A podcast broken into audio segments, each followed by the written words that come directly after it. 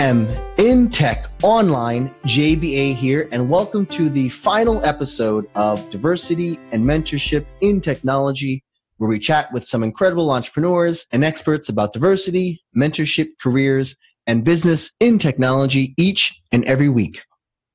Are you a business that's looking to get into the ERP system, but are not sure which solution is right for you? Well, DMIT Open Source ERPs is here to help.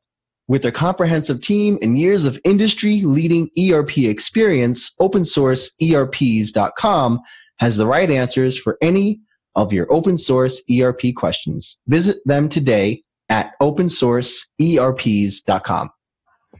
For our listeners who've been with us since the beginning, if you remember the very first episode, we've come a long, long way. And I've interviewed so many guests promising to deliver one episode a week for the 2018 year. Well, after 52 amazing episodes, we wanted this final episode to be both unique and special. There are two things that we're going to do differently in this episode.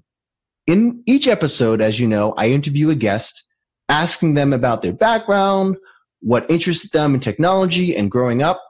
Then we have our ever exciting lightning round. Well, for this episode, our guest is going to be reversing the role and interviewing me. We also speak a lot about mentorship on the show and how that affects the lives of so many up and coming entrepreneurs. So I'm going to be interviewed by none other than my mentor, who also happens to be my dad. So before we get started, I wanted to thank everyone, all of our listeners who took the journey with us this year. And we hope you have both a prosperous and amazing 2019. So without further ado, let's get started. So dad, whenever you're ready, take it away with the questions. I'm ready, Jeremy. Are you ready? Yes, I am. Okay. Jeremy, please, could you tell your listeners more about growing up and what made you the man you are today? It's a good question, of course. Growing up, I was always interested in not electronics, but trains, planes, things that moved very quickly. I grew up in a pretty stable academic environment a lot of my teachers when I was in undergrad and, and middle and high school really fostered my writing skills.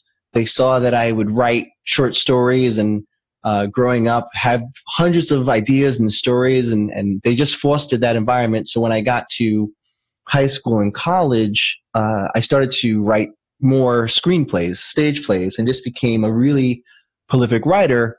And when it came to college, I ended up majoring in theater, acting uh, with the minor in business and English. And that actually was interesting because I found my ability to communicate through the written word and communicate vocally really helped my ability to find a job after college. But even more so, I found that when you're able to tell good stories or tell stories, or if you ever hear the phrase, you know, the best people make other people laugh and you build trust. I found that the experience for undergrad, I didn't think, you know, would connect to what I'm doing now with, which is uh, technology. But my, my growing up really was supported by both my parents. They really helped me to understand what I wanted to do, what I'd like to do, and really foster that. And a lot of times you don't get that in a lot of environments. If, you know, your family's full of doctors or lawyers, that's kind of, you know, where you're going or in another industry kind of are, are little more segmented but my parents are very supportive of the different things i wanted to to do in in growing up in high school and, and college so i was very uh, appreciative of that and you know really made me the man i am today very good good so jeremy what would you consider to be your area of expertise my area of expertise is product research and development. I love research. And for anyone who's not entirely sure what that is, essentially I try to find a problem or a gap in a market. It could be a consumer market or it could be a business market opportunity. I then perform research to see if it's a viable opportunity. And then if it has potential, I execute. Most of the ventures actually that I've been a part of, uh, Alpha Beta Creatives, including Smart Money Entrepreneurs, which was a previous startup of mine, have all been part of the same idea. And then what I do is I look for like-minded individuals who may be interested in the product or doing this venture with me. Good. Jeremy, what I'd like to do is to share with your listeners the biggest challenge or setback that you had to overcome in life, your darkest moment, so to speak, and please don't hold back. Ha ha. Sure, sure. So I was working for some financial firms after I graduated college. I went to work in finance and I was working for a hedge fund shortly after graduating college. And this was the peak or during the peak of the, the boom, 2007, 2008, before the Great Recession hit in 2008, 2009. At that time, I took a hiatus from the hedge fund to go pursue my MBA and took a less, you know, demanding job uh, so I could do both at a digital agency. And of course, when the recession hit and everyone had the tons of sweeping layoffs and they hit many people, at that time I was still pursuing my MBA, uh, and I knew how important it was for me to finish and continue. So, like many at the time, I had to scrape by, actually cash out my Roth IRA, take whatever jobs I could find. Fortunately, I had an amazing family support system, including my significant other, you know, to get me through. Uh, the biggest thing for me, I think, was the discipline and values my, my parents had instilled in me very young to remember that this was only a temporary setback. This was only temporary. And then focusing on the present and the future, knowing that things would eventually get better really helped me, you know, to keep me going during, during that time. Jeremy, I must say this is very enlightening. So, so let's go to the next question. What attracted you to technology and how did you enter the industry? Well, I found out very young that I can identify patterns very quickly. And my friends and family, you know, always had said that my ideas were always futuristic, you know, a little too early for the market, but they were out there and, you know, two years down the line in, in high school, I had that concept of the movie theater where you have gourmet food being brought to you right back in the 90s. So I was always a, a futuristic idea thinker. And so while working in finance, I know it was only a matter of time before algorithms and machine learning would come to fruition. And it was about a year into the recession that I found this cool small manufacturing company, manufacturing company in the Dominican Republic, and they had offices in New York that needed some help with some of my skill sets that I had from finance. Additionally, if you think about e-commerce, really it's only the last two decades that it's been prominent. And at that time, around 2009, we started working with Shopify and BigCommerce and some of the online e-commerce platforms. So I started to become more familiar with the space. And then given the company had a small budget for technology, we couldn't afford to hire lots of staff. So combine that with my love of research, I started to tinker here and there with some code, doing more and more as the years progressed. Finally, when I graduated with my MBA, uh, I actually was pretty good. That's when I just started to start a fintech platform called Smart Money Entrepreneurs. And this is where I became also uh, very, very good with Spanish uh, at the at the manufacturing company. Previously, my reading and writing skills were great, but speaking was just okay. So a lot of the workers in the Dominican Republic uh, in, in, our New York office preferred engaging in Spanish, and that immersive environment really helped me to force me to communicate in another language. But that's where I developed the interest in in technology and specifically web development. I, I see the similarities. I see where things are starting starting to get together. Mm-hmm. Very good there. So, moving into the topic of diversity, Jeremy, what does diversity mean to you in today's technology environment? That's a really good question. And I think for me, diversity is about expanding your way of thinking and asking the question, why not? Uh, I like to travel for leisure and, and sometimes visit different countries. And one of the things that fascinates me is the science behind people.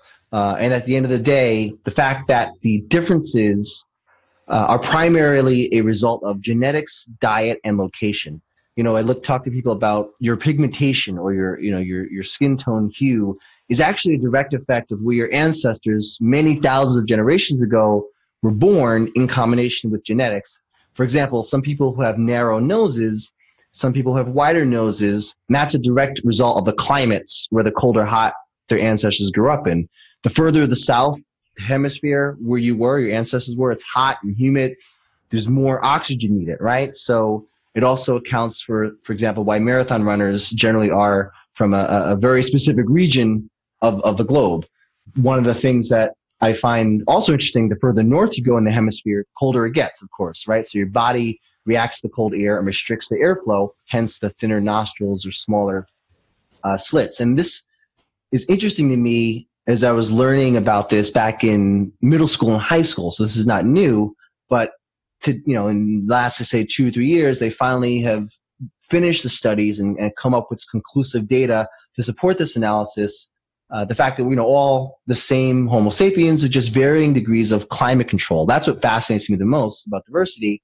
So in terms of the diversity issue, for me, it's challenging your assumptions, saying other than climate, language, food, is this person really different than me? Right? And if not, fat, skinny, tall, short, square, round, oval, who cares? Instead, it's, it's in terms of diversity. Ask, I think you should ask these questions. Do I like this person? What this person stands for? Are they respectful? Could they be a partner in my business? Why do I want to work with them? And where did my bias, personal bias, unconscious bias come from? My parents, my grandparents, and what will it take for me to stop the pattern of lineage bias within my community? Excellent answer. So Jeremy, do you believe diversity is more progressive in larger companies or smaller ones, and why? I would say the push, the actual visible push, is is prevalent in larger companies only because they have more money to spend and push the agenda further due to public scrutiny and, and backlash if they don't. So it's more visible for the you know larger company to get. But keep in mind, I think the lineage bias for some of these companies is institutional and goes back hundreds of years. So in terms of actual real progress, I would say startups. Okay. Moving into the topic gender diversity, sometimes gender diversity and cultural diversity get lumped into the same bucket. However, what are the differences in your view? Uh, statistically, I think gender diversity, I find in interviewing actually the, the previous guest on the show, I see that the females, for example, get lumped into the same bucket, right? All females in one diversity bucket when really there's so much diversity within the population, uh, the female population itself, almost as much diversity in the overall population. So I find that there is a big difference. But sometimes when we look at diversity, you know, the female has one diversity category when really it should be multiple subsets within that one category. Okay. I want to shift gears into another topic mentorship. What does that mean to you? And do you have any mentorships growing up that were pivotal to your success? Well, uh, I was obviously being interviewed by my dad. It really was my dad that was my mentor because, you know, he was always there for me uh, whether it was my baseball games, basketball games, uh, bowling, if I remember correctly. When I would need to practice pitching in baseball for middle school, high school, we'd go out to the backyard. Uh, he would actually be my catcher.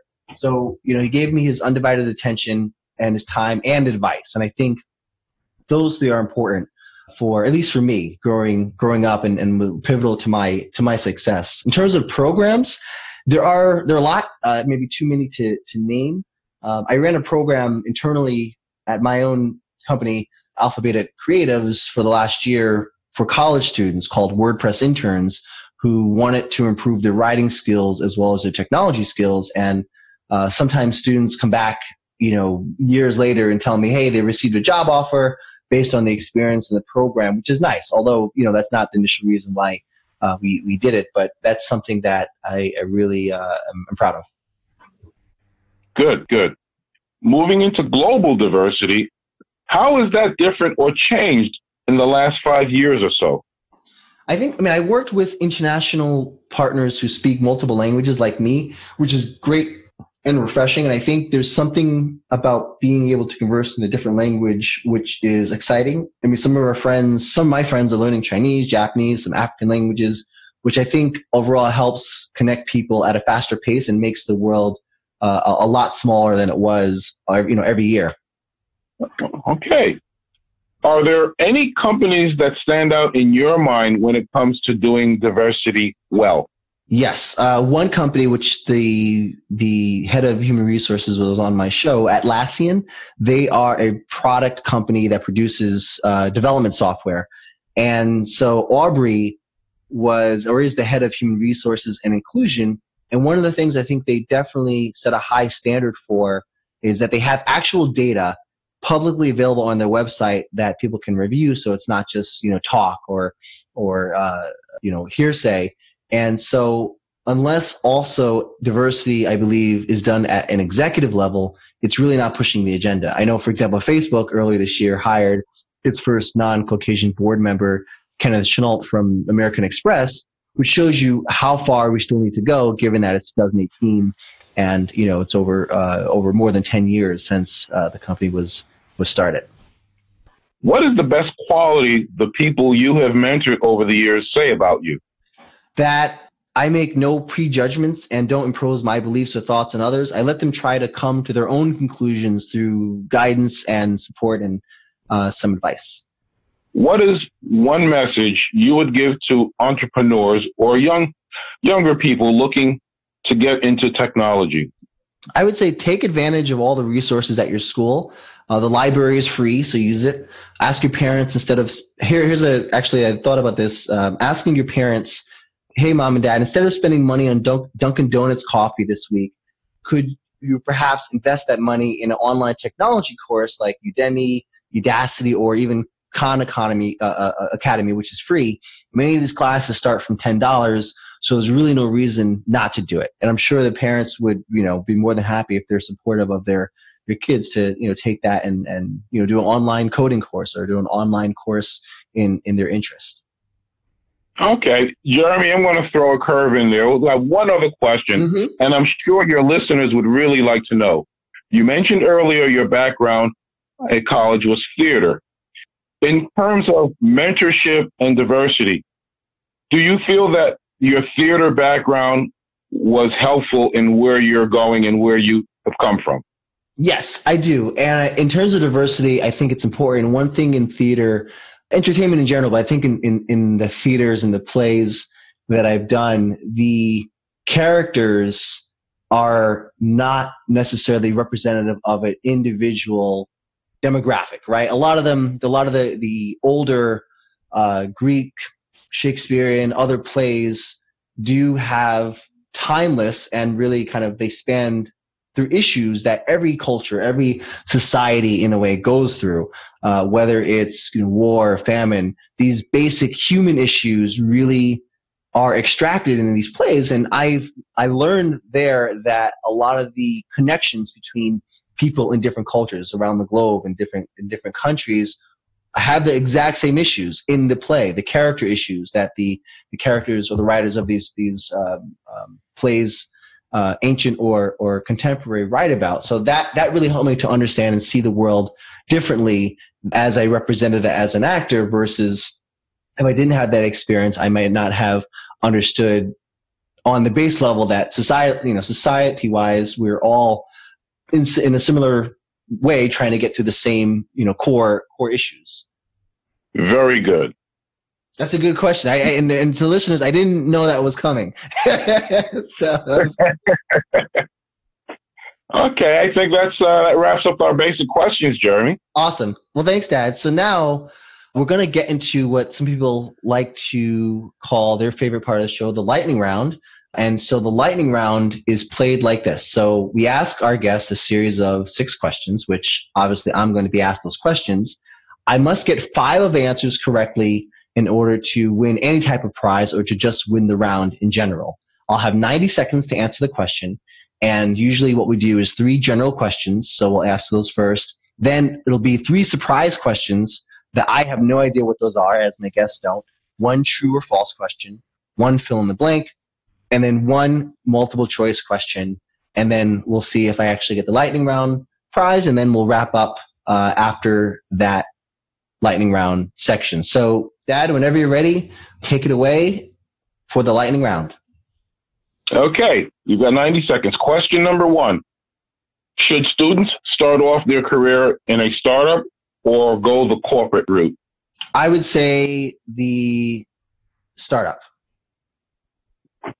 Number two, what's a company you admire? Atlassian. Okay. Number three, what one piece of technology that you are excited about? Robotic a robotics AI. Okay. Jeremy, true or false? ERP, Enterprise Resource Planning, was born in the 1960s from a joint venture between a tractor manufacturer, construction machining suppliers, and IBM. True or false? Hmm. I should know this. True. Okay. Fill in the blank, Jeremy. In a 2017 article by Forbes magazine, the blank generation demanded even more diversity in tech as they accused large companies of lacking respect of individual identities. The hmm, so I said the millennial or Gen Gen Gen Z, the one behind me. So I'll say millennial. Next question. Multiple choice. In terms of percentage growth at this point in time, which of these countries has the fastest growing e-commerce market? Mexico, Indonesia, or the Philippines? Hmm. Uh, wow. Uh, hmm. I, I want to say Indonesia. Okay, Jeremy. Apparently, uh, you'll be taking the prize home. Very oh, good. Wow. You've gotten oh, good. I, I was thinking. I said if I didn't get it, you know, at least I'll, at least I'll, uh, I'll be able to uh, uh, uh, end the show, end the show well. But thanks, Dad, for those questions. I appreciate it. You're welcome. So thank you, DMIT, for listening to this final episode. I'm going to close out uh, again by you know thanking for all the listeners. This show wouldn't have been possible at all without your support, uh, your comments, and and just everything that you have done to help other entrepreneurs become enlightened, become more uplifted in their journeys. You know whether they're you know diverse in nature, whether they're uh, trying to reach different personal career goals. I hope that this show overall has uplifted and helped people this year in 2018 reach tremendous success. And I hope for everyone for a wonderful 2019, very prosperous 2019, and a wonderful year in 2019. Thank you for listening. Thank you, everyone. Signing off.